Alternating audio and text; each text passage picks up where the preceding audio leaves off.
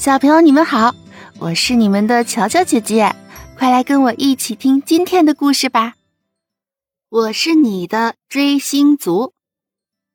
小鱼儿喜欢衔着芦苇杆吹泡泡玩，咕噜咕噜，一串泡泡飘起来，咕噜咕噜，又一串泡泡飘起来了。小鱼儿很快乐。青蛙不会吹泡泡。但他能用腮帮子鼓起两个大包来，咕呱，咕呱。青蛙一边鼓包一边唱歌，青蛙很快乐。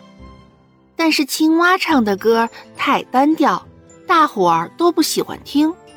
偏偏青蛙是个唱歌迷，老是追着别人唱歌，唱完了一首歌，还老是追着人家问：“咕呱，我唱的歌好不好听？”你愿不愿意当我的追星族啊？呱！大家都躲着青蛙大歌星，只有小鱼儿愿意当青蛙的听众。小鱼儿听得好入迷哦，你看，它都忘记吹泡泡了。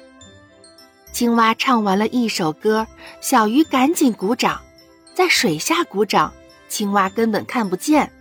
于是小鱼儿就跳舞给青蛙看。它扭着身子，摇着尾巴，表达自己的快乐。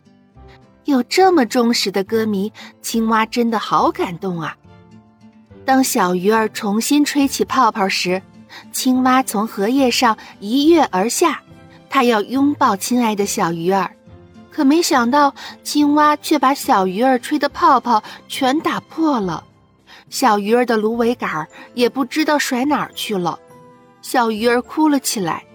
小鱼儿一哭，青蛙就有点手忙脚乱了，因为它不知道该怎么安慰小鱼儿。呱，我鼓包给你看好不好？青蛙的脸上立即鼓起了两个大包，好大好大的包哦！青蛙看起来都不像青蛙了。看到青蛙变出超级大鬼脸，小鱼儿笑了。小鱼儿一笑，青蛙好开心，它知道该怎么做了。只见青蛙两腿一蹬，向岸上跳去。青蛙，你别走，我已经原谅你了。小鱼儿大声喊着。青蛙像跳水运动员似的，以优美的曲线再次跳入水中。小鱼儿真想吹出一长串泡泡，像燃放礼花一样迎接青蛙的到来。可惜芦苇杆不见了。小鱼儿用嘴巴吹出的泡泡太小了，一点儿也不好看。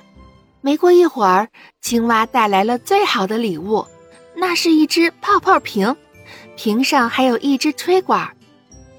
呱，送给你，小鱼儿。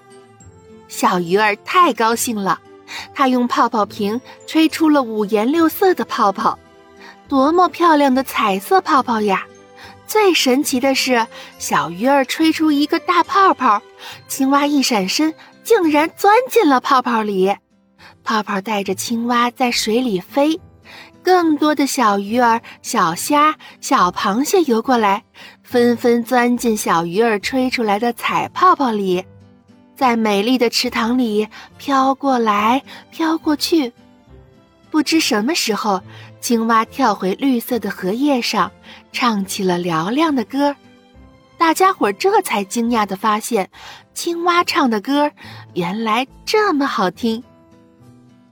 今天的故事就到这儿了，感谢你的收听，期待您的订阅关注，下次见哦。